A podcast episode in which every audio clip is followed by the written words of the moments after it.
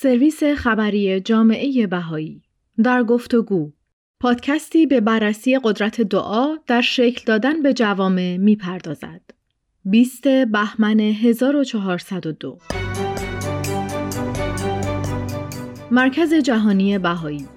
اعضای جوامع بهایی از کشورهای مختلف طی بازدیدی که اخیرا از مرکز جهانی بهایی به عمل آوردند با سرویس خبری گفتگو کرده و به بررسی بینشهایی پرداختند که در پرورش الگویی برای زندگی اجتماعی پویا مؤثرند. مهمانان این قسمت عبارت بودند از خورخ گوئریرو از برزیل، نازنین روحانی از هند، کنفوسیوس ایکورره از پاپواگینه نو، ری المو از فیلیپین و ماریا سیمبووه از تانزانیا.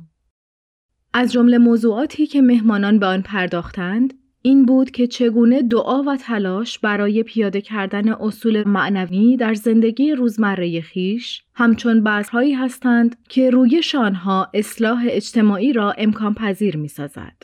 آقای علمو گفت وقتی اعضای خانواده با هم دعا می‌خوانند پیوندهای درون آن خانواده تحکیم میگردد او در ادامه توضیح داد که در این خانواده ها مشورت به ابزاری ارزشمند برای تصمیمگیری جمعی و رفع نیازها تبدیل می شود.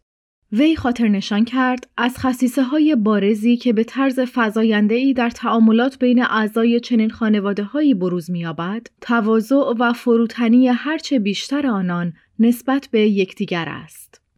آقای ایکورره توضیح داد هنگامی که خانواده ها در کنار هم به تلاوت دعا و نیایش می‌پردازند این امر باعث برونگرا شدن آنها شده و در نتیجه تمایل بیشتری میابند تا به نیازهای گسترده تر محله ها و روستاهایی که در آن ساکن هستند بپردازند. او همچنین گفت به تدریج از تلاوت دعای صرف به این نقطه متعالی می رسیم که از خود بپرسیم چه کاری می توانیم برای جوامعمان انجام دهیم. این گفتگو نشان داد در مناطقی که روحیه نیایش از سطح خانواده فراتر رفته و دامنه آن به محیطهای جمعی می رسد، دوستان و همسایگان ساکن این مناطق نیز شروع به تأمل درباره پیشرفت مادی و معنوی جوامع خود می کنند که این امر اغلب منجر به پیدایش ابتکار عمل در راستای اقدامات اجتماعی می شود.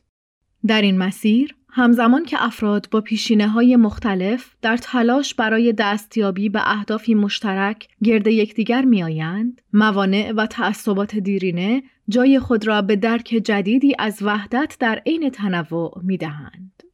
خانم روحانی نیز نمونه امیدبخش از تجربیات جوامع بهایی هند را با سایرین در میان گذاشت. ما این امر را به چشم دیده ایم که وقتی مردم در میابند آنچه حائز اهمیت است روح انسان است و نه جسم فیزیکی او آنگاه سیستم طبقاتی یا نظام کست که منشأ اختلافات زیادی می باشد رفته رفته از جامعه رخت برمیبندد ما یاد می‌گیریم که تنها به عنوان انسان با یکدیگر ارتباط برقرار کنیم و نه افراد متعلق به طبقات اجتماعی یا کست های مختلف.